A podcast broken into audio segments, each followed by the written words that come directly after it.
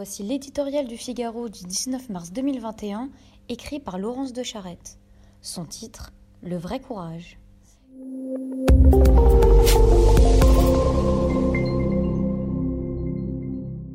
Et voilà que ça recommence, le re-re-reconfinement.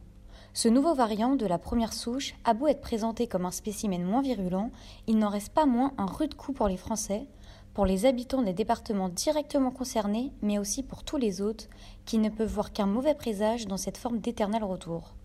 Nous avons beaucoup appris depuis le premier confinement, s'est rengorgé hier Jean Castex.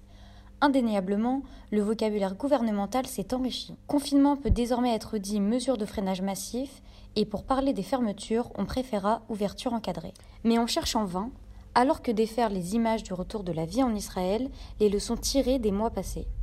On nous dira que la troisième version du confinement est plus souple, plus humaine.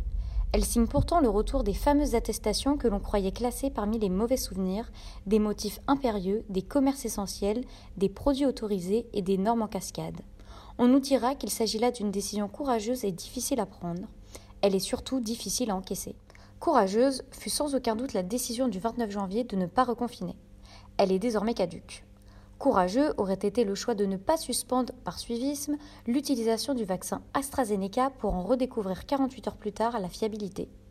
Courageux aurait été aussi, il y a des mois, de se lancer, quoi qu'il en coûte, dans l'achat de vaccins et l'organisation d'une vaccination collective performante.